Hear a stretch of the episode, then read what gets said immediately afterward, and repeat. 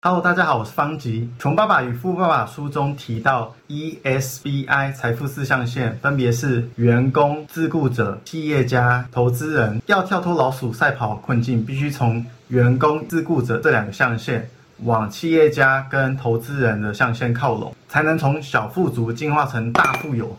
如果不知道老鼠赛跑是什么，没有关系。简单来说，老鼠赛跑就是人们靠着薪水来支持这些每个月固定的定期开销，没有属于自己的资产，或者是说，如果有自己的资产，但赚到的收入还不足以维持这些定期的开销，所以只能在打工领薪水的区间求生存。而企业家和投资人会将资产投入，创造更多的现金流。当你累积的被动收入足够支持你的日常开销时，恭喜你就财富自由啦！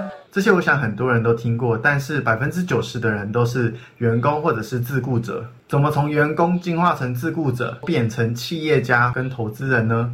我会在这个频道和你一起探讨创业、投资、学习相关的问题，目标是和大家一起往财富跟时间自由迈进。如果你对这些主题都有兴趣的话，欢迎订阅我的频道，开启小铃铛。接下来第一集我会访问一间日式料理店这位老板的创业故事。那么我们准备第一集见喽，拜拜。